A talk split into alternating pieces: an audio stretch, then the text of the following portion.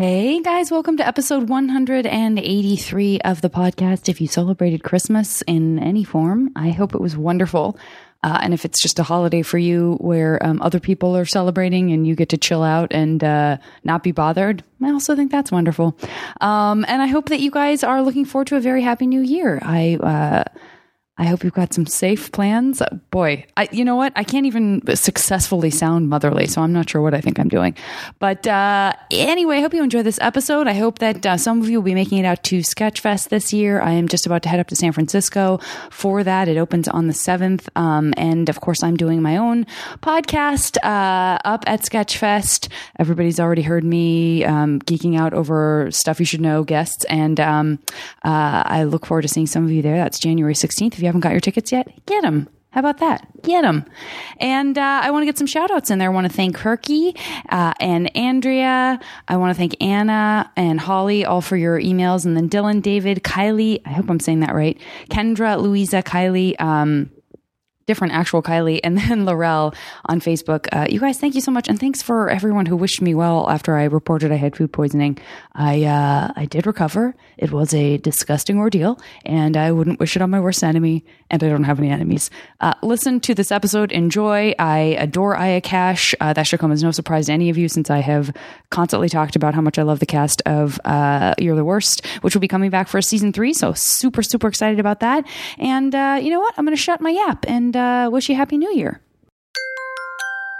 Now entering Nerdist.com.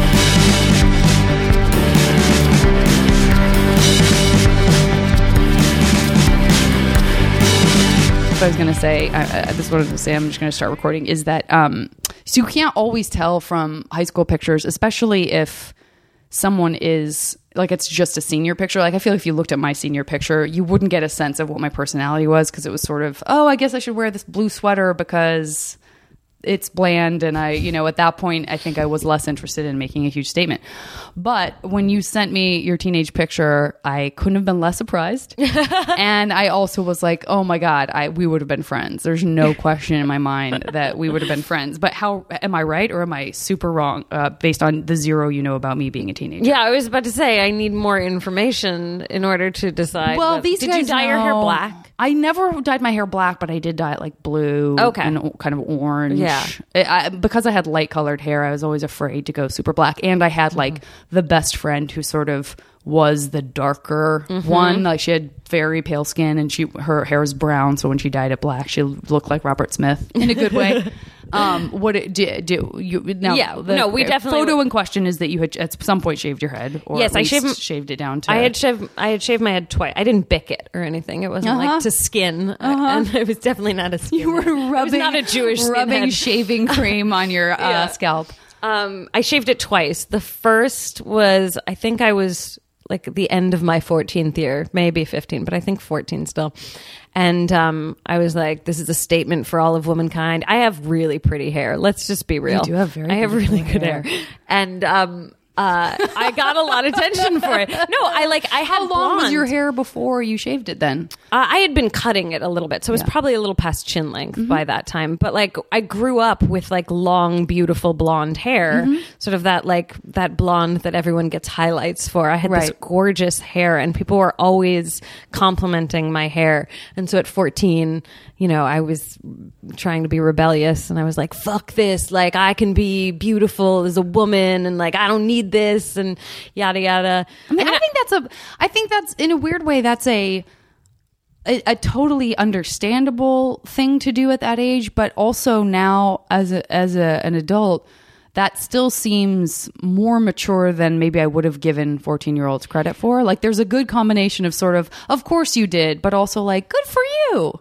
Yeah, yes and no. Like I also think it was like as much as it was a supposed statement for all of womankind, it was also a way to differentiate myself and be special. Like I definitely valued in an, in a very immature way the idea of being different. I thought like no, like I'm I'm going to be Yeah. the one everyone who's that girl with the shaved head. Here's the question though is I mean, are you going to tell me that when Sinead O'Connor shaved her head, there was no part of her that was like, and I'm going to be different? And by the way, I know I'm a beautiful girl. Like, there's no way she is gorgeous Yeah, with beautiful. no makeup.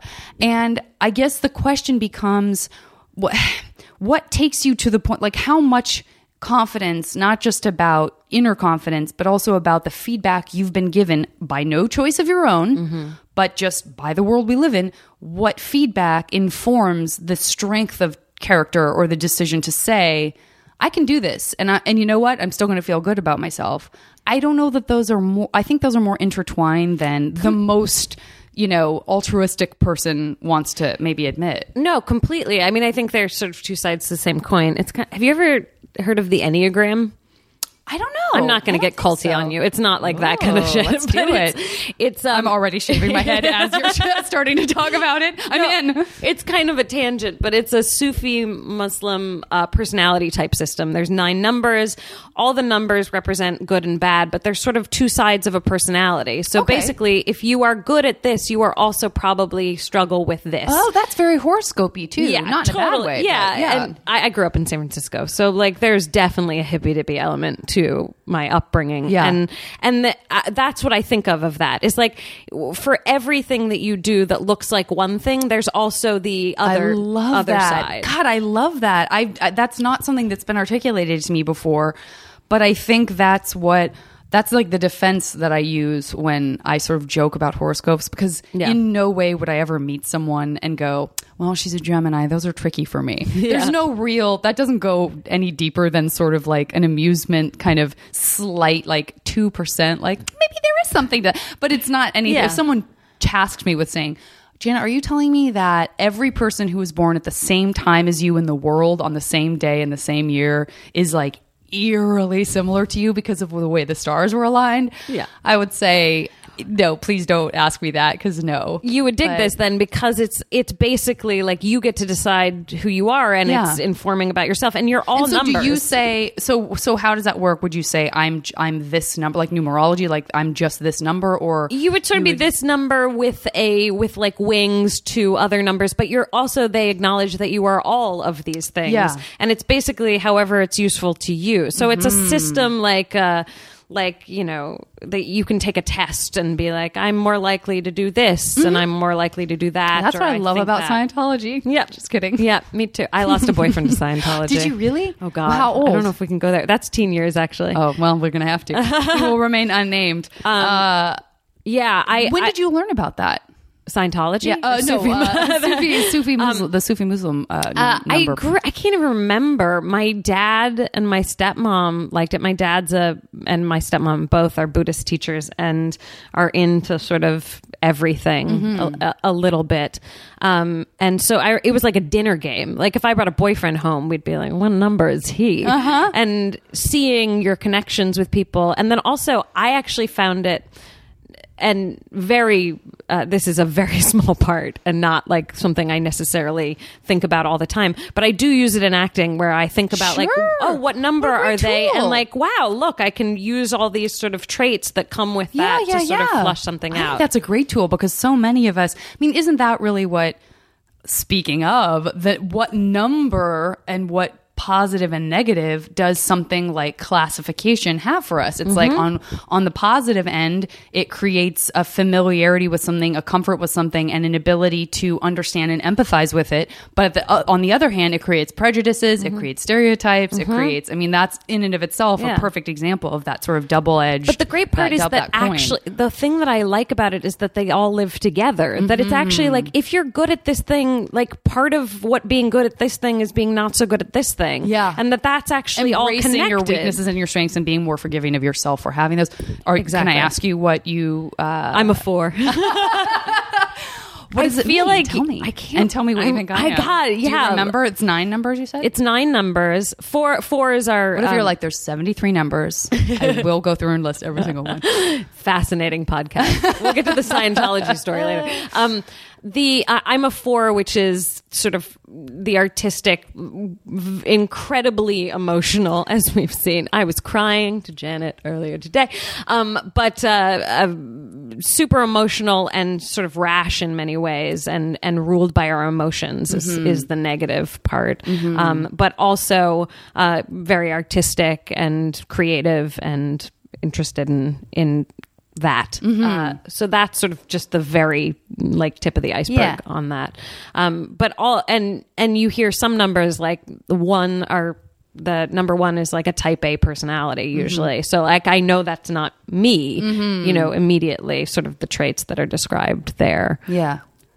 But they're also they get a lot of shit done. They Yeah, like yeah. make things happen. They create a lot Yeah. because they're on top of tasks. I mean, I need you to, I'm going to need you to tell me what two, three, four. Nope, you said four. Two, three, five. I, I mean, I'm six, trying to remember. I don't do, you know, it's not like I play the game every I know. So two is like the kind of mother figure, Mm-hmm. but also like really caretaking of everyone, but also gives love to get love. So there's a lot of sort of martyr Mm, Yep. behavior. I really do love this. Yeah. Any ones that you remember, and no one is going to say.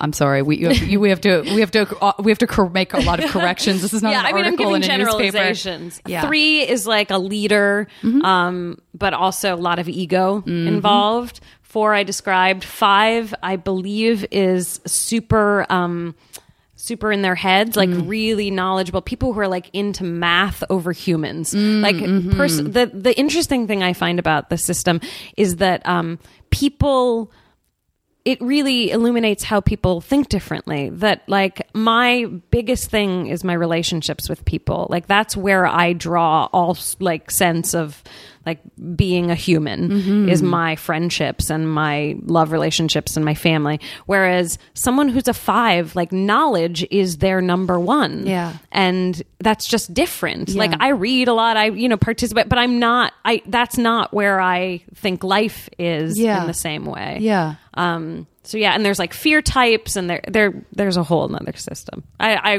I whole would spend the whole. I mean, there's a whole nother sort of like layer of this where there's like three numbers at a time that are like fear based, and you can be Mm. counterphobic. Mm-hmm. Google it.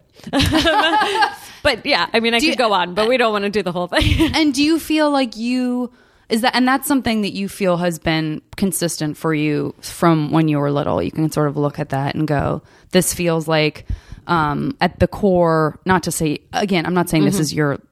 I've figured out the foundation for your faith in the world Yeah. and life. Please but, figure it out for uh, me. But I'm sure that other people might go through more transformations in their lives where they're like, God, I would have maybe said that when I was 16, I was this kind of person, but strangely, now that I, you know, 20 years later, I'm this kind of person or whatever. And I'm, I'm wondering if that's, yeah, I mean, feels like it. generally it stays semi consistent. I mean, and I wonder if that informs it. Like I always say that about. Uh, sorry to interrupt you. Yeah. This is what happens when I get excited to talk to someone. then they don't talk because I'm talking. I like to hear Uh, you talk. uh, but no, I just think that I was just talking about that uh, with someone about horoscopes too. Is I was like, he said, you know.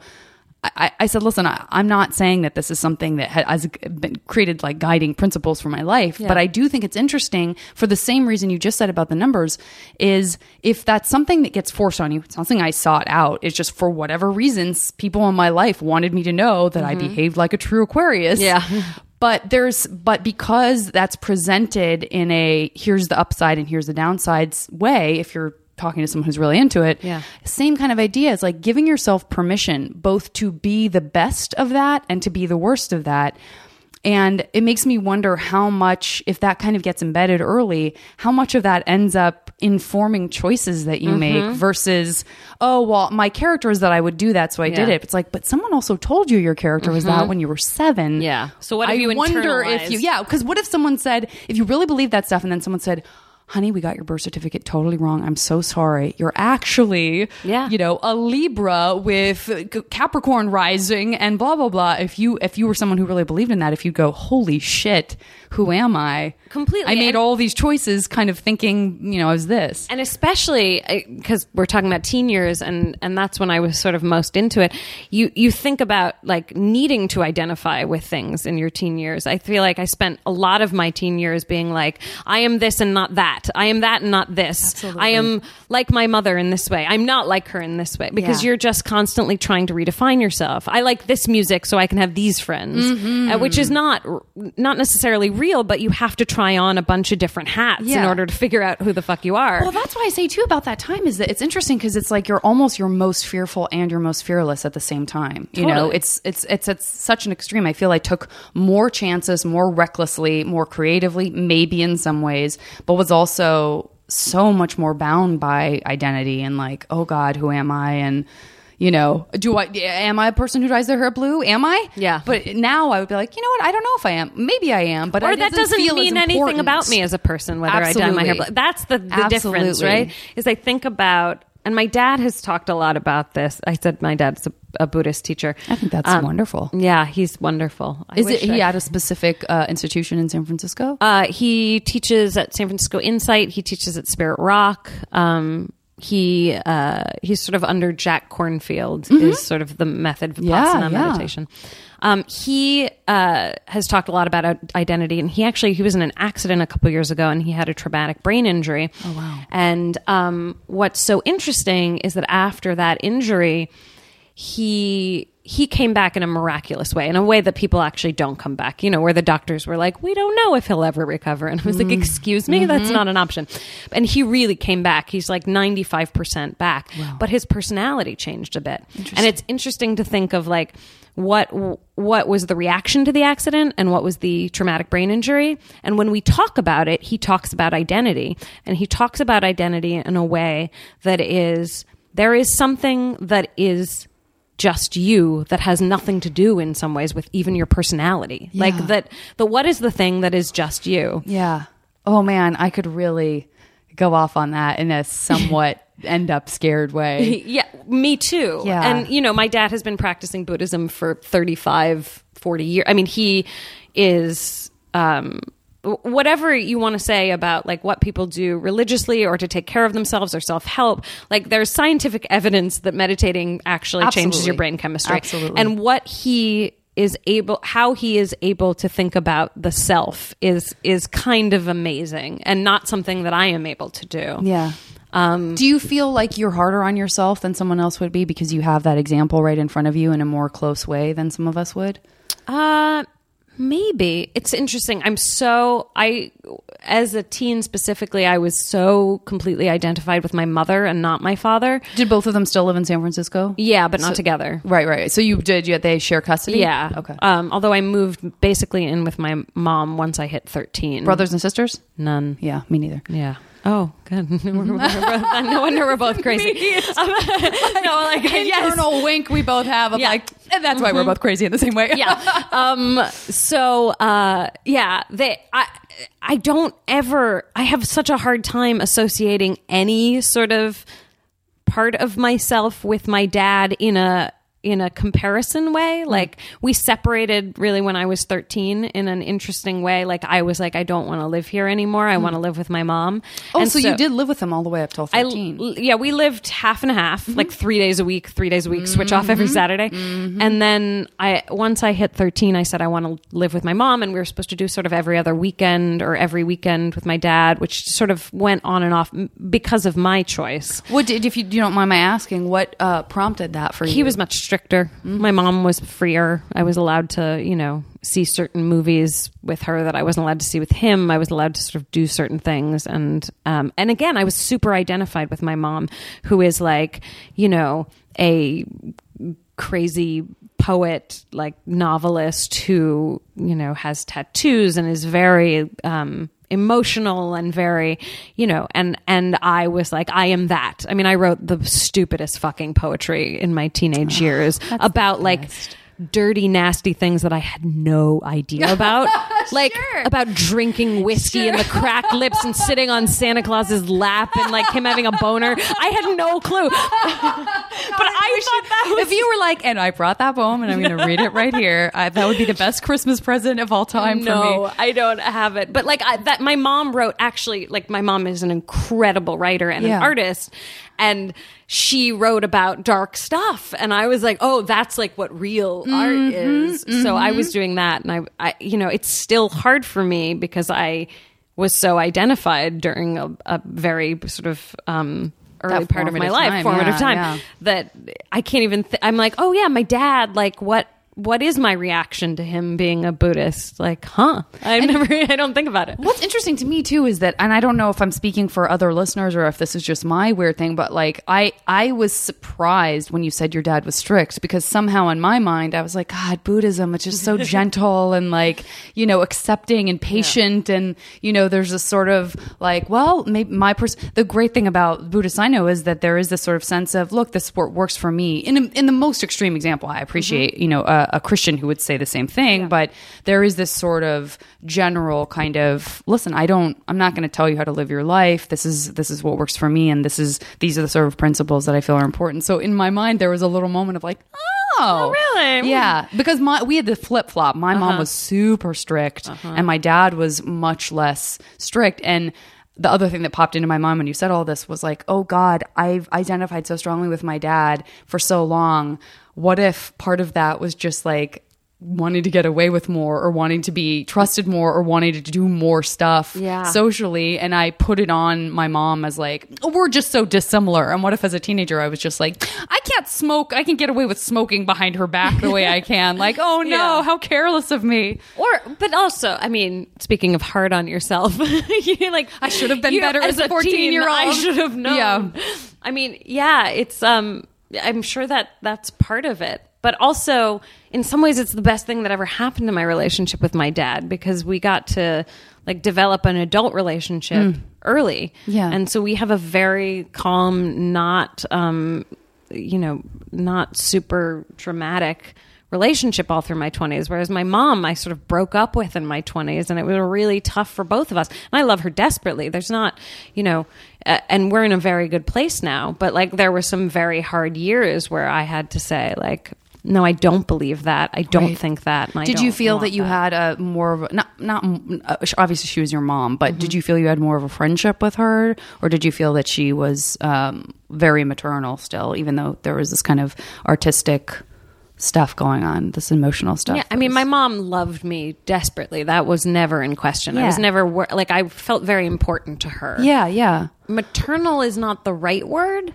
Um, and there was definitely a friendship. I'd say there was sort of mutual caretaking. Mm-hmm. Mm-hmm. Um, I think that's a great way of putting yeah. that kind of relationship. Yeah, but very enmeshed. know it. Yeah, yeah, Very yeah, yeah. enmeshed in a way that was like you can't I guess that's survive what I mean. in your twenties. I guess that's what I mean is that sort of because there have been times when I, even as an as an as a as a burgeoning adult, as a person in my mm-hmm. early twenties, um, I don't think my dad will listen to this particular episode, but I think that he gave me the credit of being an adult that maybe I wasn't quite yet, and so mm-hmm. there were definitely times where like I felt like not to say it was a TMI situation Yeah. in any kind of a, a empirical sense, but there was that maybe without being able to put my finger on it, there was a discomfort of like I don't know if I'm ready to be the support that he needs, and I. I, I I couldn't have articulated at the time. It was like what a what a nice thing for him to think I was more mature than I was, but also sort of feel helpless by it. Like, oh, I'm that's my dad. I don't know what to say to this problem he's having. Or Yeah. do you know what I mean? Yeah, completely.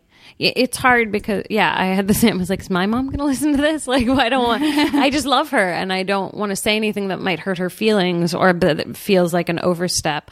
Um, I also, um, I, I, my mom is a writer, and I, I said this before, but it's so bizarre because I'm used to her being the person who people are listening to. Mm-hmm. So her story of me gets told actually a lot, and we had we've had fights about it. Yeah, like, payback you can't time, use Mom. me.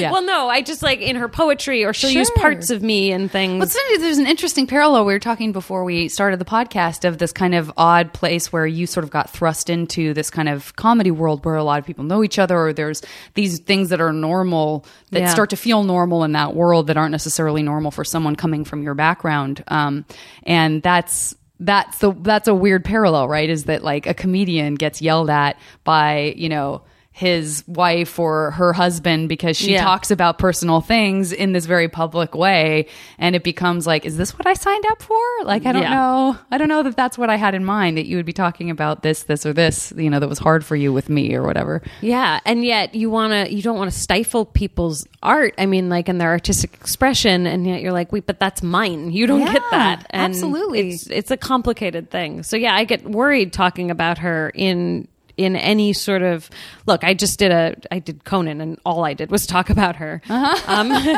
but she, but not in any deep way. Yeah. like we're gonna be honest. It wasn't like a deep conversation about like the psychology between my mother and I and like and and so I'm fine just like talking about like you know her the the sort of anecdotal things Sure. like she's got tattoos and she's a right. badass poet and she Right. wrote a story for for Penthouse like that that feels comfortable to me and then the other stuff and it, and it's also and we were sort of talking about this a little bit before the podcast just like this is all very new sort of the the idea of being in any way public and what um I am a question answer. Like I don't even know that I can't answer a question if someone asks me. Like Yeah. Heather during an interview once was like, "That's a stupid question," and I was like trying to answer whether or not Oh. Like boys were worse than girls, like which is the stupidest question. Like, and but I was like, I have to come up with an I answer for the that. Same. I And really admire what someone is who's just private? like, I don't want to answer that. So, You know, by the way, if you yeah. walk away from No, this no, no. podcast, I- you're like, I'm- God damn it, I wouldn't. I don't. I don't feel taken Yeah. advantage of in any way with you. I'm just like it comes up, and I I'm like, what do I want to share? What is Yeah. just mine? Yeah, yeah. And yet wanting to also, if you are in any way public, and like you know, I'm public to like ten people. I understand, but like. Uh, wanting to be honest and wanting to like give something of yourself that is honest rather than sort of perpetrate the the fantasy of like what our jobs are, what our lives are, you know, and wanting to be honest about that, and yet also not wanting to to give up something of yourself that you feel like is is Yeah. just should be just yours. Yeah, I, that's a great question. I welcome to my podcast and the struggle that that that this is a little bit in that way, um, which is that I I've had to just let that. I mean, I guess I let that go because I I was like. It now feels more natural to me to just, but having said that, and you guys know who are listening, uh, to acknowledge that that's actually happening. Um, I don't really talk about my my life and my feelings and my heart Yeah. necessarily now, but I do think that there's so much stuff that just comes in as an as kind of like a oh okay well I don't necessarily have to know her words on what she feels about this but based on all of Yeah. the stuff she said before I have a good sense of who she is and what she might feel about this and um and that's that the hardest part for me is feeling like I've now you're interviewing me what but th- to put to put this out there on a regular basis I think a lot of podcasters who talk about um, their real feelings versus Doug Loves Movies, which, by the way, Mm-hmm. Yeah. is such a fun So podcast, funny. and I wouldn't want to always listen to me yammering on about you know feelings, but um, is the sense of in a very specific way. Like it's not just like if I saw Tom Hanks on the street that I would feel like I knew him because I grew up watching him, Mm-hmm. but it's also like if I had grown up, you know, not even grown up, but if I had listened to Tom Hanks talk about his life for you know a couple hundred hours or whatever then i would feel like that uh, that imbalance is hard for me when someone comes up and they love the podcast and i want to feel known i want that person to feel known to me in a way i they can't Yeah. and so that's hard when someone recogn- has a recognition of you in their eyes mm-hmm. and you can't give it back because you're like i don't know anything about you Yeah. but I love that you love the podcast and I love that you're out there enjoying it and that you can relate to it and that you love the guests and you're inspired by them and you appreciate their honesty. Yeah. And I can't hear the story of your life because you can't tell it and I can't hear it in five minutes that we're meeting. Yeah. It's an interesting it's an interesting thing. It's definitely, uh, I hate to say meta, but there is something kind of like the thinking about that. If I thought about that more than I do, I probably would just stop doing the podcast. Yeah, I well, in some ways, if you think about anything in this business, you'll talk yourself out of being in it. I mean, like it's That's just so true. bizarre. You're like, Yeah. wait, no, I'm Yeah, not gonna. wait, true. I'm gonna fake fuck on TV. Like I'm gonna God take off my clothes and put pasties on and like fake have sex with a man in front of a bunch of other men. It's like no, I'm not gonna do that. That's silly and crazy. Yeah. and yet you do it. I mean, but you just can't think about it too Yeah. much. Yeah. And like I'm glad I mean, not that you can't be sort of aware and thoughtful, but in some ways you it just- helps not to yeah. sort of yeah go back move backwards in that way and i will say this for every moment that uh, feels suddenly like wait a minute this is there's something weird about this or i don't am i comfortable with this getting a, a note from someone who's like hey i just want you to know that when you know Heather said this happened to her or she went through that or whatever Mm-hmm. and I hadn't heard that spoken about in that way before I felt really understood and known and and that made me feel braver then I'm like it was worth it. You know what I mean? It's no I'm just saying it's someone else's story so I'm like it was worth it for me to drag that out of someone else. But it feels like oh Yeah. that is what the best part of what we do is which is to create this intimacy with someone it's the number thing right it's like Yeah. Mm-hmm. the upside is the intimacy and the downside is the intimacy you know Completely. Tell me more about um, the arc of kind of you in your high school years. Did you did you did you kind of go in this direction, sort of stay there, whatever that direction is, Uh-huh. and or did you kind of go, well, now I'm this, or maybe I like this, or da da da. By the time you you finished, So it started with a head shave and it ended with a head shave, but for drastically Symmetry. different reasons. Oh, really? Yes. So that sounds like it could be the beginning of your autobiography. it started with a head shave and it ended with. Um, it's uh, it was uh, yeah. I sort of started. I I was I was obnoxious. I was like not not not judging even that. Like Yeah. I was actually obnoxious. like nobody would deny that that I went to high school with. what school were you going to? I went to an arts it? high school, Perfect. the most obnoxious kind. Oh, please, Um, no such thing. And uh, I went to an arts high school, and I was very loud and very like I sang in the hallways. I danced. I wore a Superman cape to school with vintage silk pajamas and a toothbrush around my neck. Wow, Not to use specific. just as a necklace that I thought was clever. I mean, like really trying hard to be different. And That's wonderful. is it? Um, It is now. And then Oh, I, God, I actually amazing. saw a video of myself on one Thanksgiving with like my half grown out buzz cut. And I like walk in surly and I give my mom a hug. And my mom bursts out laughing and she says to everyone else in the video, I had just said, just kill me. like I was like very dramatic. Amazing. Um, and yeah, like I wasn't actually punk or goth. Like I, I ended up sort of with a group of guy friends and, um, through my the boyfriend that I had through most of high school and like everyone was into underground hip hop and that's what I listened to but I looked like a little punk girl I had like the long chain too for many years and um but musically I was sort of at odds with what I looked like um although I guess I listened to An- Ani DiFranco too so that That's- was right I mean, I don't see her putting a Superman cape on. So. no, but she had a shaved head She did have a shaved head. There's another good example. uh, she, yeah, I love Donnie. I mean, I feel like Ani has gotten such a bad rap because at some point in in every man's life, someone has quoted an Ani song in a breakup. She's really talented. Yeah.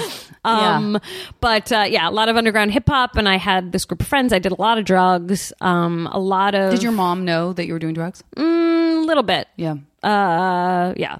And so she was permissive in the sort of like, I trust you to make the yes right and decision. No she was like don't this." smoke cigarettes you can smoke pot once in a while but then of course when she she was very much like everything's okay until she found out for sure it was happening Right. so like when they found pot they sat That's down they were like what any and parent it who really wasn't right. my pot like Right. for real and i was like motherfucker they're never gonna believe me Ah. but uh so smoked a lot of pot did a lot of ecstasy. It was like a rave time too. I went through that. I never was a candy raver, like visually, but I. Mm-hmm. So you wore a toothbrush, but not a uh, little uh, pacifier? N- No, I didn't do the pacifier, but I did like you know wear like a sports bra and big baggy jeans for a bit. Great, great, um, great. so I did that for a while. Uh, Nothing makes you feel old like the name of the drug that you did in high school changing.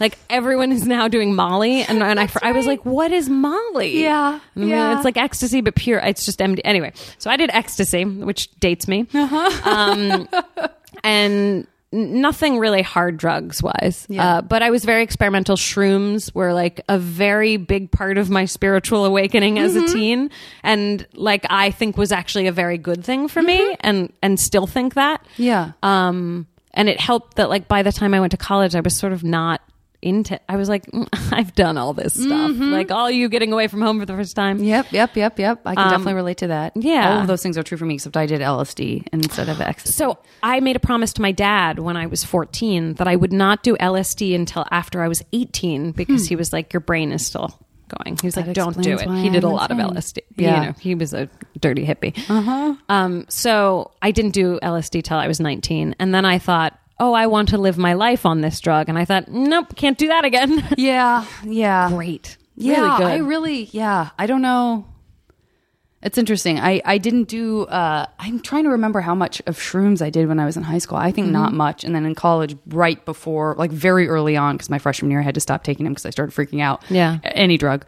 Um, I think that was more of like a northern Arizona, which is where I went to school for the first couple of years. Uh, thing, and somehow I had convinced myself that, and these guys know this is like old news, but that somehow LSD seemed like the smartest, safest choice because it was like manufactured by, like, well, originally it was used for, you know, but I have no idea what it did Ecstasy brain. was originally used for couples therapy. there you go, same, yeah, Uh, very similar and to those shrooms, two. They've now done all these studies. There's this great article. I can't remember where it is, but there's it's all about giving um, terminal uh, I patients ecstasy. I right? read it and I, mean, not brought it up. Shrooms. Yeah, That idea of finding a way to feel like you're part of something bigger. Yeah. And to feel a different kind of spiritual acceptance about the things that we're most all of us are the most afraid of, even in their in the abstract, is Yeah. this idea of consciousness, right? What your Yeah. dad was talking about, like Yeah. how how am I who I am? How much of that is inside my body? Is some of it ephemeral?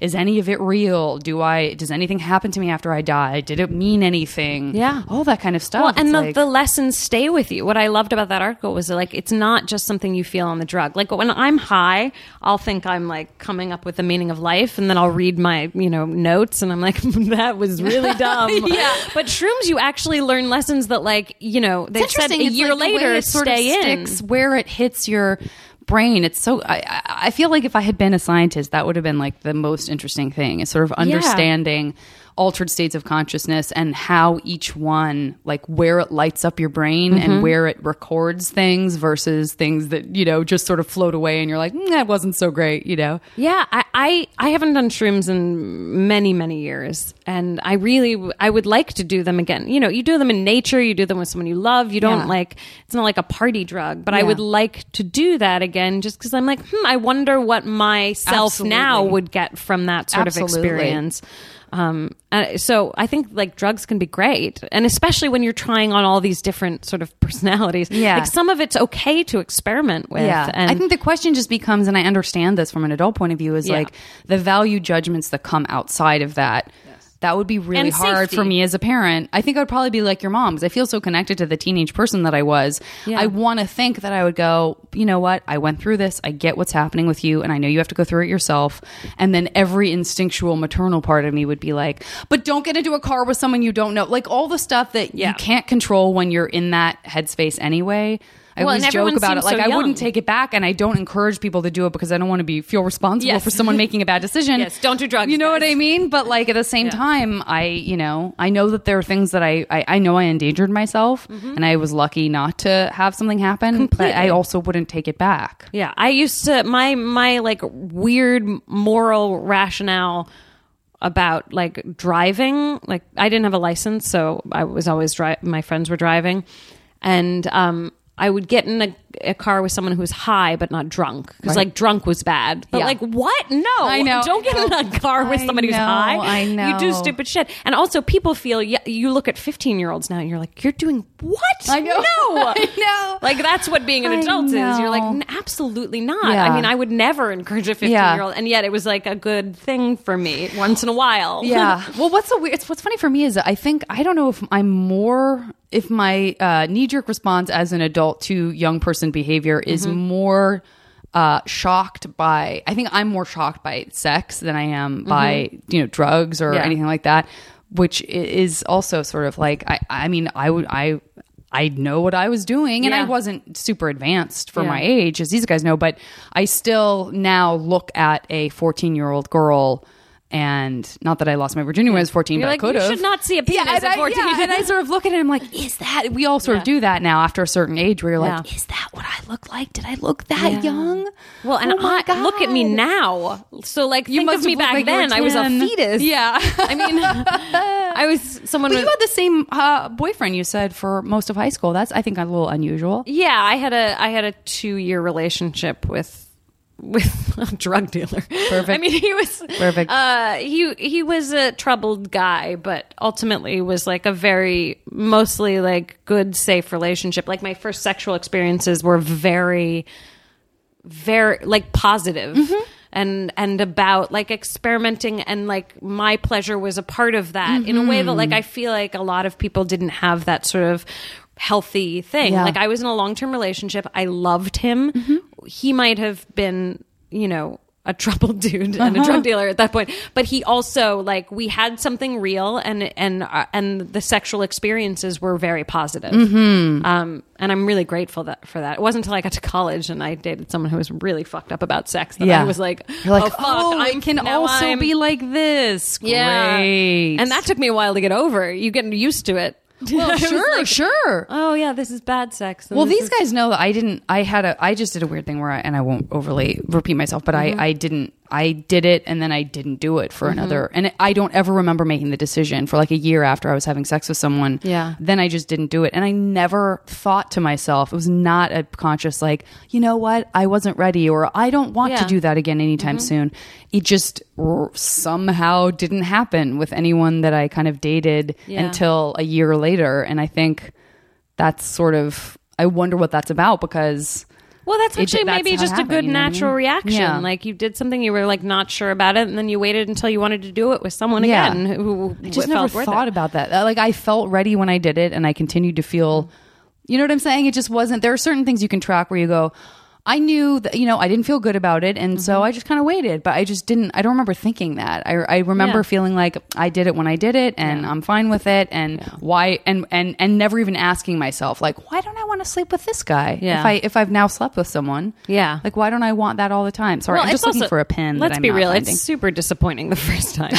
I mean, like, it just is. Yeah. Like you think sex is this thing, and like it's just not that. Yeah. Like it's not the thing you ever think it is. So Yeah. even if it's good, even if it's like, you know, you have an attentive lover, Right. I hate that word, but like it, it's Yeah. just not going to be great. And Yeah. I. I'm not going to tell you the story of losing my virginity until we're done with this podcast. Fair, fair, fair, fair. I have a funny story about it. Um, and and so what? Uh, so your friends were what? What were you doing? Kind of theater stuff then? or yeah, I mean, I was I was at a performing arts high school Right. for theater. I was doing It was Shakespeare. performing arts. Okay, I didn't know if it was. You said arts. no, no, no. sure It's an arts like, high school. I'm just a narcissist. It was a, it was an arts high school. That's fair. there were visual artists. Gotcha, There was tech artists. There were lesser artists, visual artists, etc. Oh, I'm a dick. Um, the uh, yeah. So I went to uh, an arts high school, and Did that mean what kind of curriculum? Did that mean that you just didn't have s- base uh, certain other basic curriculum? no, we had curriculae? everything. I took Okay. Russian. That's Bizarrely enough. exciting. Yeah, that was. I can't imagine that was an option at my Я school. говорю по-русски не хорошо. Wonderful. I just said I don't speak Russian very well. I can still speak like you know fourteen year old basics, but um better than I can do. yeah. also very uh, identified as a very sort of rich, sort of sexy, tempestuous. It's like the Scorpio of languages. I don't know. I lived with a crazy. So we had roommates when I was growing up. Um, you know, my mom had an apartment, and then we had someone else living in the Oh apartment. wow, with us. that's interesting. I guess that that couldn't make more sense for San Francisco, but it's not something. well, San that you think Francisco about wasn't kids. that expensive back then. Right. My mom, I mean, we just didn't have any money, so Gotcha. it was like a way to pay the bills. And um, What area of San Francisco did you live in? Roughly. all over. I Oh, grew yeah. up in the Castro. okay. And then I was Richmond, North Beach, um, Sunset, Lower Haight. I mean, like all over the place. Yeah. Uh, did you have this is a gross Yeah. question that maybe you've been asked before, but um, did you have an understanding of the Castro as it related to sort of late '80s AIDS and early '90s and what that meant? And No, I. I mean, not when I was. I was living there. I lived there until age ten. Um, Oh, okay. No, but I. I was profound. I had like the opposite of everyone else in America, which is that homosexuality was the norm. Like I didn't. I didn't ever question in the that. same way that yeah, in the same way that people don't question not seeing it, exactly didn't question having. i it around you all never had any um it was completely normal to me and so like as i got older like understanding homophobia was such a shock to me Yeah. in some ways i mean i led i led sort of what is a very sheltered life in a way the shelter was just very different than most people's sheltered Yeah, life that sounds interesting. I did not. I didn't meet a Republican until college. I love it. Like, and and that's something I've actually recently begun to th- like learn more about myself because I sort of take for granted my incredibly liberal views and. And it's not that they're changing in any way, but I just want to learn to have more empathy for the other side because they they were like not real people. Like I, when I when I went to college, I, I was so shocked that Republicans existed. It was the first year. Uh, it was it was the 2000 election was my first election year. Yeah. I voted for Nader, and then I went back and I was like watching the results come in, and I was like, oh, who would fucking vote for Bush? Idiots! And of course, you know, even though I was. I was in Minnesota and I was in a liberal state. I was in a blue state. You know, there's Republicans because that's normal, right? and I got like horrible notes under my doors for weeks Oh, when he won, and like Yeah. you know, I made out with a Republican in college, but it was like I need to, you know, I have like continually had to be like, no, no, no, like they they are not dumb. They're not, th- you know, like this is these are real people who have different views than you do, and if you can come at it with some empathy, that's a, a more interesting conversation Absolutely. than just and it. And I'm honestly, I hate to say this because social media has been such a negative place for political stuff for me because people send pictures of dead babies when I stand with Planned Parenthood or mm. tell me I'm Hitler if I talk about gun control. Mm. but what it did make me think was okay, that's really not acceptable. However, there are people out there who have these beliefs and they have these beliefs for a reason. And if I can think about, you know, I have friends who grew up in the South with guns and it's a it's a completely different relationship to guns than I have. And I still believe in gun control, Yeah. but I can have some empathy about what they th- what how, where they're coming from. Yeah. So, I'm It's still tricky. learning. Yeah, no, no, no. But and I think that's a really, but that's all so interesting, and it feels a little bit fraught to me as well because while I didn't have that sheltered of of a liberal upbringing, for sure, both my parents are bleeding heart liberals, and um and you know, growing up in Arizona, which is a border, you know, border Yeah. state, and Tucson, which is a border city, essentially, um, and going to magnet schools where they made sure that whites were the minority and stuff. I definitely had a different idea about what all of that meant, even though Arizona is a red state. Yeah. And um, what I what gets tricky is, and it was really interesting working at the Huffington Post, which I did um, for part of a year, uh, because that is just a sort of acknowledged. Like if you go to the HuffPo, you you know already what your what the point of view is going to be. Is You're a libtard, unabashedly is what I biased. Yeah. and that's and it's still giving news. You know, um, but to feel this sense of like the trickiness, the tricky area that we fall into, and this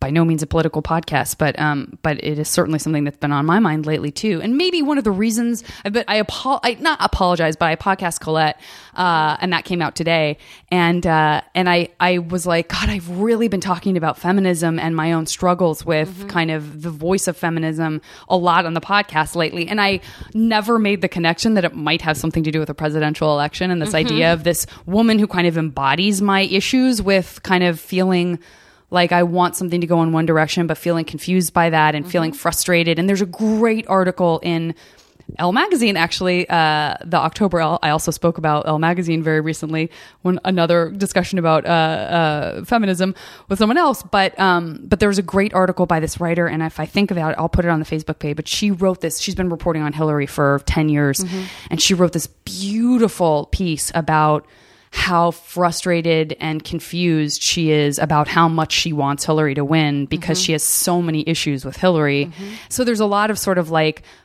you know the representation of something versus the reality of something all that kind of stuff comes into play. But same with politics in general is that i feel like some of the rhetoric that you hear about liberals is stop trying to identify with the other side and being empathetic hmm. because you're not fighting hard enough because you're under you're too understand you become too understanding of the other side. And there isn't this sort of like split line that the republicans are so good at which is just like fuck everyone who's not us. Mm-hmm. And i'm not saying every republican is that because that Yeah. then feeds into this idea Yes. of like stereotypes. Yeah. but i think if you look at the force of that party being so unapologetic about everything all the time and just being like we're right. You know what i mean? That there's something hard about feeling like on the other side like i'm working so hard to understand people who feel that you should be able to go buy a gun and kill someone in an hour Yeah. like i have a really hard time with that and and part of me wishes that i could be as staunch as somebody who feels the, the opposite which is just to be just like you're just black and wrong. Yeah. and i don't care and i don't like you for for feeling that way and i can't i'm too like that sort of like well maybe you know Yeah, but you know, it's this thing, and this is sort of a weird um, reference, but uh, I sat down, like somebody was like, uh, "Come meet with the the media coach," like because you're going to be doing all this Twitter stuff a couple years ago um, for the show, and uh, she was like, "Come up with three words about yourself and only tweet things that that." Are in these three categories because Wow. people cannot handle a 360 degree person. They can only handle fascinating. And I found that I, I think about that all the time because I don't do that at all. I mean, I, and I yeah. can't make myself do that. Yeah. and it it's but it it it makes sense that that's real and it's horrifying to think that, but it's also like. People have their own shit. Like they can't handle all of you all the time. Yeah. Like they just want to know what's this, what's that. Great, done, and let me make a decision because they have their own lives dealing with their own shit. and with the and the and the sort of amount, the massive amount of stimuli that we all exactly. have the option to be exposed to via social media and stuff. Exactly, and it's the same It thing with does. It politics. Like sense, pe- they can't troubling. handle like contradictions, Right. And they can't handle like all the sort of different shades in the middle. They have to say like, okay, here's what I stand for. Here's what I stand Yeah. for. Done.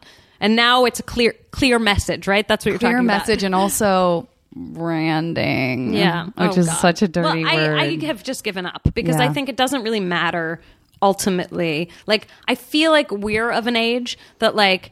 We didn't start at 18 building her brand. So like fuck it. Who Yeah, cares? yeah, like I'm yeah. not going to like build a brand Right. and like you're going to be like right, this is the Aya Cash Right. brand. Like you these people are like, you know, Yeah. infants who Yeah. are like starting well, you know, things. what? Uh, this is a this is the thing I will say. If you're if you have not listened to it and uh, and you're coming here because you're a fan of Aya's or you're a fan of You're the Worst, uh, or any other uh, thing that you've seen Aya that she's wonderful in, um, I would say a, an interesting thing to listen to after this or even to revisit would be Zelda Williams' podcast episode because here we have a girl who's much younger. I mean, you're younger than I am. She's much younger than you. Here she is. Robin Williams' daughter mm-hmm. and her relationship with social media. What does that look like? And she's so brilliant and mm-hmm. she's very fearless, but is very candid about, you know, this is what's hard about it and, and what it feels like to be recognizable, not just for your own person, but for something that you're attached to and have strong feelings and opinions and want to make those known and to feel uh, like you're a complicated 360 person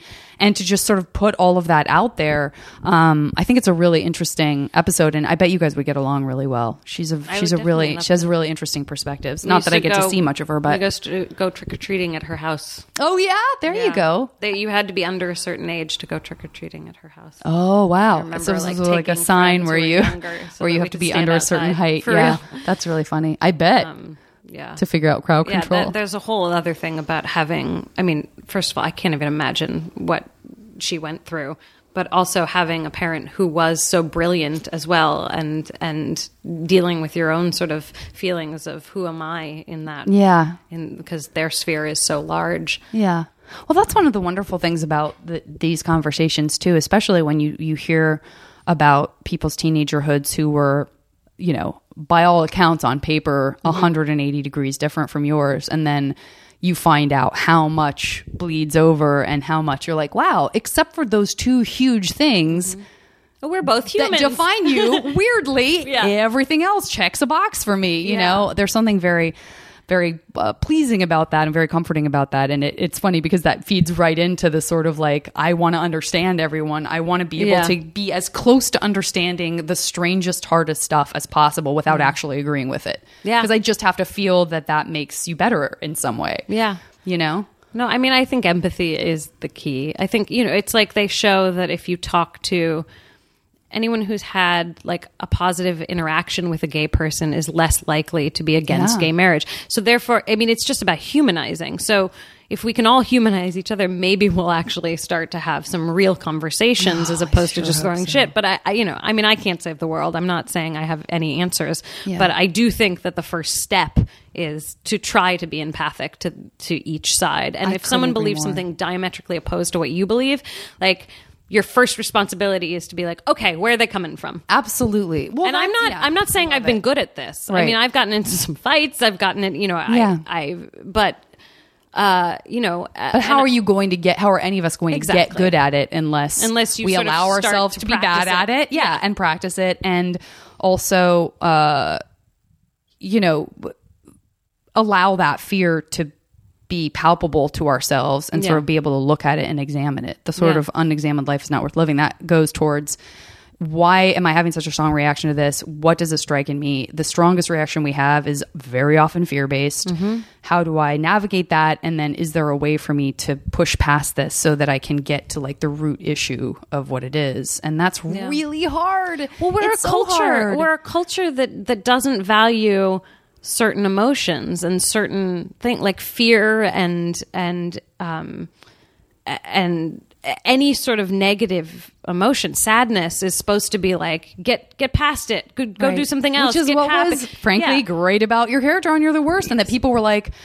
I remember someone saying about uh, saying to me about uh, Stephen and the show and the writer, the amazing writers, and you guys doing such a phenomenal job of um, that. s- someone said to me, you know, uh, who's been around in the business and forever and very critical, was like, you know, the first time that reared its head in Mm-hmm. season two, and then I realized it wasn't going to be a one episode. Mm-hmm. I was like, fucking awesome, you know? Yeah. Well, and what's so interesting, and I think what Stephen does kind of amazingly is like he always seems to know what's going to be happening in like the Mm. zeitgeist. You know, with Sarah Silverman's movie coming out, like Mm-hmm. BoJack, BoJack, BoJack.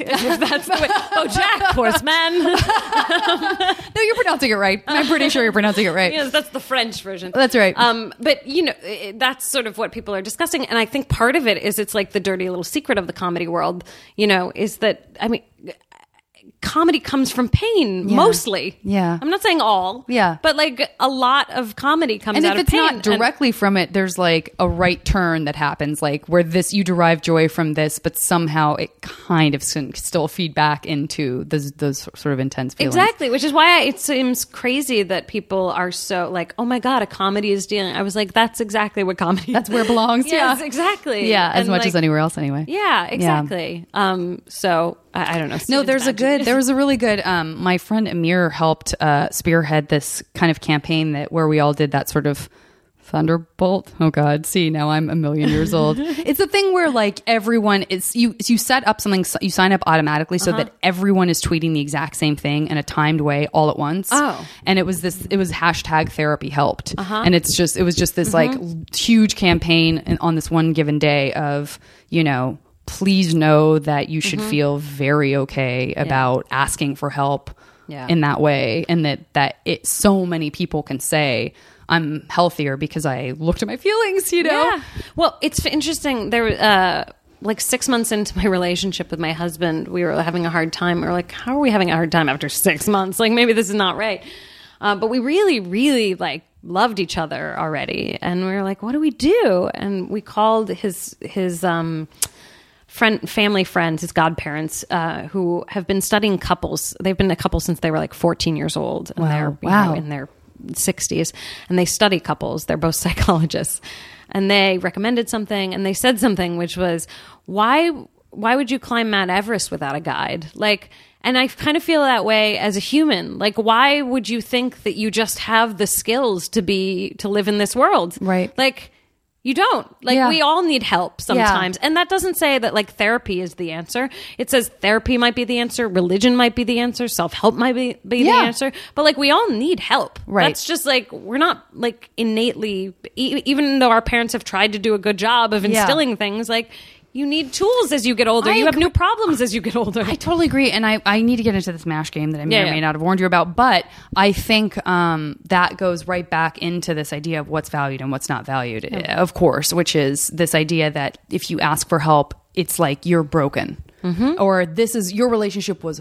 broken, and that's why you needed to go get therapy, opposed to it's hard and living with someone's hard. And sometimes you can be with someone for five years, and when you get married, that's hard, and you didn't know it was going to be hard. Mm-hmm. Yeah. What's changed? Hard to put my finger on. Yeah. To No, sort we of have in. that, you know what I mean? we pop in and out of. I great. mean, we have we're, we don't do it regularly, but like anytime a big event is coming up, like getting married, or like if we want to have a kid, we'll probably Yeah. go. You know, because it's just like let's check in and like make sure there's a safe place to talk about it. Because you'll always put off the conversation, or at least I will. And like it's like Yeah. a place to be like, all right, we're going to talk about this now, and, we're going to have a little help. Absolutely. And just being in a place where you're acknowledging, I want to be better at this thing that means something to me. Exactly. Like, that's great. Okay, look. Okay, I'm to wait, get into real this quick, game. Yes. because I feel like I said this but didn't explain it. The second time I shaved my head yes, thank you. God, I'm so bad at tangents. Yes. was because we had this woman living with us as a roommate. Her name was Yelena. Mm-hmm. She was a crazy Russian 20 year old hairdresser. Um, oh my God, she was crazy. And she uh, would experiment on me, and I would let her. And she gave my black dyed hair a perm. and I looked like one of those like wet poodles at the beach where it's like Oh, curly and then straight. Yes, yes. And I had that for about two months, and then I was like, I can't fucking do it anymore. So the second time was actually out of vanity. But you knew it was going to be okay. Yeah, I was like, I've chosen to do it in the past. Yes. Still significant. All right, now I gotta pee. mash. This is a very rare. Okay. A, a rare pee break. Oh. I'm gonna pee. Do this mash game. Can you pause this? I can pause it. You're Guys, technologically I want you to know, those of you listening, it is going to seem as if no time has passed, so you don't feel you need to take a break unless you'd like to. This is a good time to do that. Uh, I'm going to come back. We'll do the mash game. Great. and I'm excited. I'm running this show. Okay. I don't want you to feel like you owe me anything other than improvisational answers.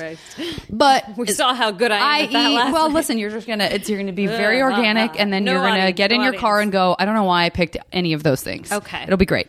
Um, so uh, this first one will be um, okay. I'm gonna get this is uh, I'm gonna get uh, a sort of um, superficial one out of the way, but also because I think it'll be you'll have fun answers, uh, which is three kind of styles male female unisex whatever that um, it would be really fun to kind of try on as extreme as you want or as simple as you want. That for one uh, one reason or another it's not like tomorrow you can go wear marie antoinette's dress or tomorrow you can have a mohawk. Gotcha. but it's a sort of imaginary world where there's three kind of looks that you're like i would you know what it would be fun to rock that for a day with no consequences or discomfort from any era like, so can I do like Justin Bieber's hair? absolutely why Okay. not why Justin not Justin Bieber's hair. amazing Um, I'm not good in a corset, so that eliminates like a huge swath of Uh-huh. history. like I don't, I don't go in at the waist, Uh-huh. no matter how hard you pull, and I don't want to deal with it. So, um, I would say, I would say, uh, like flapper. great I would love. Great. I like that. Um, and then like Wonder Woman's out. Oh, wonderful. God, you were around the corner from it in high school. Super toothbrush. Um, give me three places in uh, this world of ours that would be fun to have a vacation home um, if getting there weren't like a headache. Uh, I would say Naoshima, Japan, Wonderful. which is amazing. You have to. you- Like, would you ever be like, Meh, I don't think that's very good? I say Wonderful. Uh, no, I might if you said something that I was like, really? I went there and I didn't like it, but I did love Japan. I certainly haven't been to Naoshima. Oh yeah, we were like there at the same That's time, right. And we missed each other. damn it. crazy. Um, okay, uh, uh, s- another place that I would like to have a vacation home is like southern Spain. Great. Have not been to Spain yet. Yeah. Am troubled by that. Mm-hmm. Great. and then I'm gonna I'm gonna go with hope and say the center of Paris. Wonderful. We can be neighbors. Uh, that would certainly be on my list. Okay. How about three uh, movies that you can jump into at your discretion for as long or as little as you like, but the movie is like it's a it's a real world. So you're you. It's not like you're playing a character in a movie, but you're just hanging out with those characters or in that realm. Oh god, this is mildly embarrassing, but I would say high fidelity. Oh, that's not embarrassing at all. well, just I because like I want. John Cusack to use me.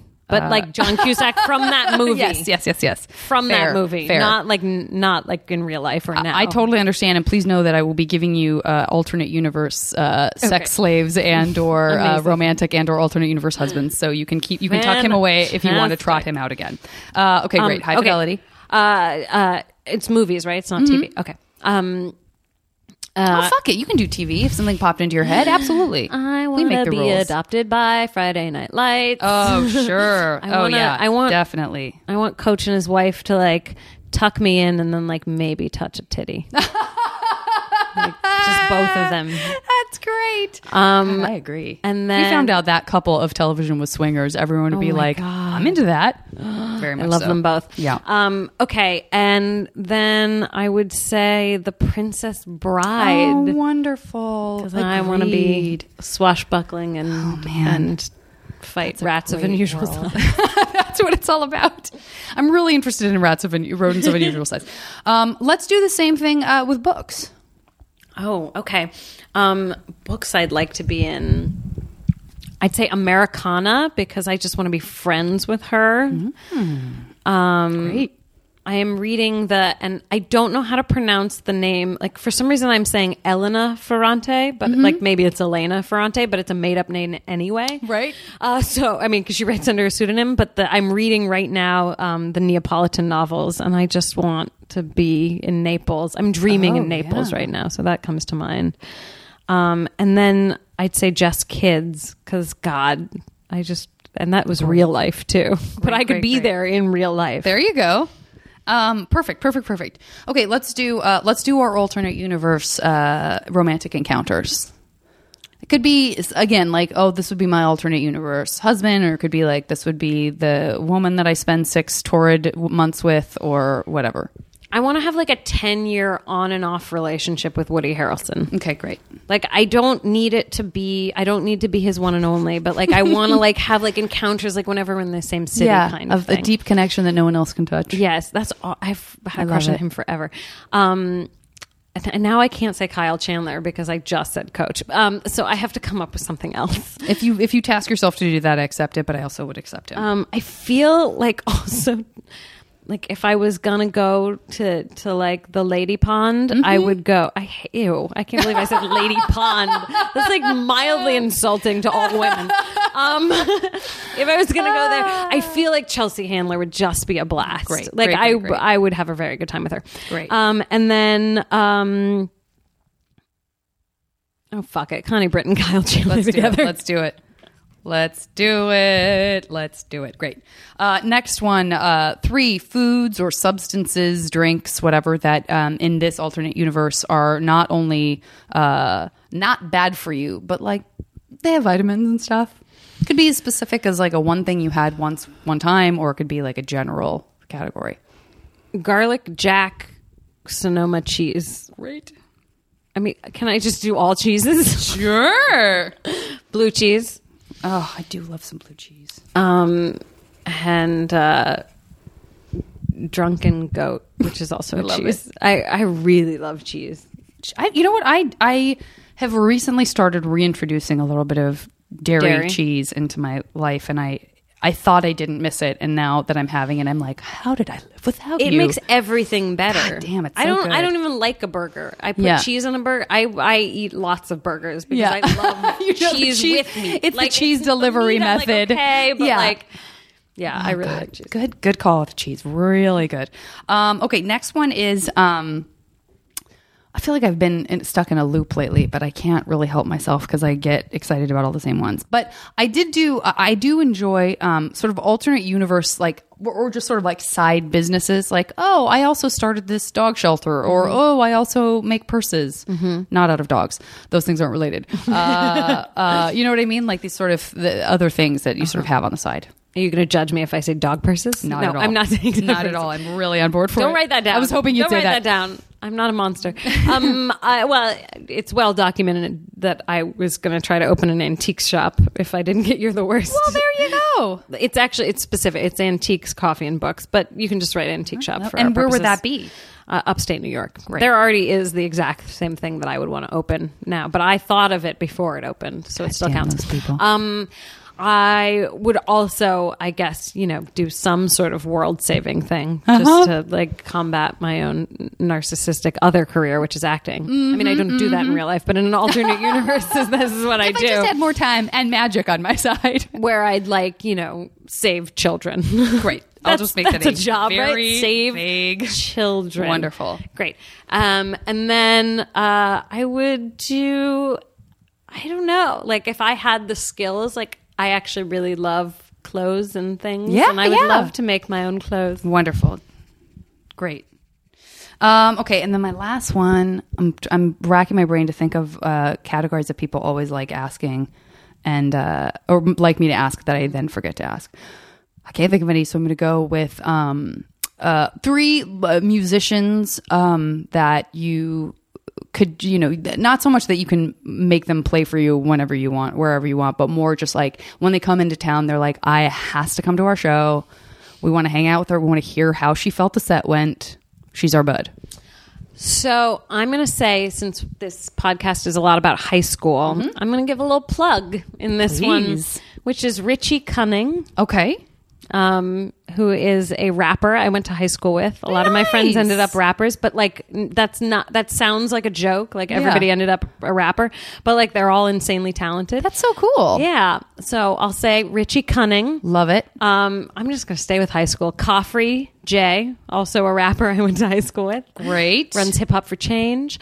Um, and then uh, I would say. God, I I want to stick with high school things. Do it, so do let's it. do Ani DiFranco. Great, Even great, though great, the last great, concert. Uh-huh. I went to ten years ago was terrible. she played for like half an hour. What? I was like, why did I just pay thirty five dollars? No kidding. How do they justify that? It just was that was the set length. Yeah, I think she went through some hard times. Probably did. Yeah. She's a highly sensitive person. Now, empathy. Many Let's have us. empathy for Ani. Ani, baby. Uh, great. Okay. Uh, tell me when to stop. Stop. Okay. I'm going to pause this, do some Okay. quick calculating. Great. I'm going to come back with your 100% guaranteed MASH future. Great. Okay. I, listen, I think you're going to be pleased with this. I'm going to try to put it into some sort of story form. uh, so you're at a Richie Cunning show. There because we go. of course you are because he can't do it without you shout out to richie. Uh, check out his work. Um, i certainly will. Uh, and uh, you get a text that you have just by virtue of your older uh, sort of alternate i would say old other and alternate became older your older career you've saved just one more child. You're probably saving like a child a minute. I'm not even sure how this business of yours works, but you're really doing great stuff. Uh, and uh, maybe some of it was uh, due to your experience uh, experiencing living inside uh, Just Kids. um, if not that, then um, the fact that you understand uh, the mentality of a young person, possibly because you have uh, Justin Bieber hair. Uh, that didn't really make any sense. But listen, the important thing is that you have Justin Bieber hair. um, you, uh, I don't know how the uh, the people in uh, Naoshima, Japan, honor a beautiful hairstyle, but that is certainly where you have a house. And when you need a little escape from uh, your regular life and your beautiful vacation home in Naoshima, rest assured that you can dive into the world of high fidelity. Amazing. But that does not necessarily mean that you're being non fidelitous, infidelitous to your Kyle Chandler and Connie Britton relationship. They have each other when you disappear and hang out with uh, John Cusack's character in that. Um, and uh, after your exhausting bout of hot sex with either of those uh, winners, uh, you can feast on drunken goat cheese. There you go. It's a pretty good future. Yeah. Congratulations. How do I get in that for real? Uh, I've got to make some calls. The rest of my day is just getting back in my pajamas. calls and sorcery to do. Um, Aya, thank you so much for doing the podcast. I've been wanting this to happen for so long. thank you for having Uh, it makes me very, very happy. Janet The- Varney is amazing on Oh, You're the Worst, boy, by oh, the boy, way. oh, boy. She gave us some compliments, but she's very, very it's good. a very, very. Spe- it's just such a special show, and and with amazing people, and uh, I'm so excited that we get to do another season. If you haven't watched it, please check it out. Uh, it's very easy to find, and um, our uh, season finale just aired last night. Um, Aya is on Twitter. yep. Uh, Maybe I cash. while at maybe Aya Cash, while also uh, listen, she's she's busy and she doesn't have to answer every single tweet that she gets because I know she's being inundated by people telling her she's awesome. Uh, and uh, and anything else that we should tell uh, the kind folks about? Nope, I have nothing else going on. All right, uh, back to your pajamas. Uh, well earned, well earned. And uh, guys, we'll talk to you next time on the podcast.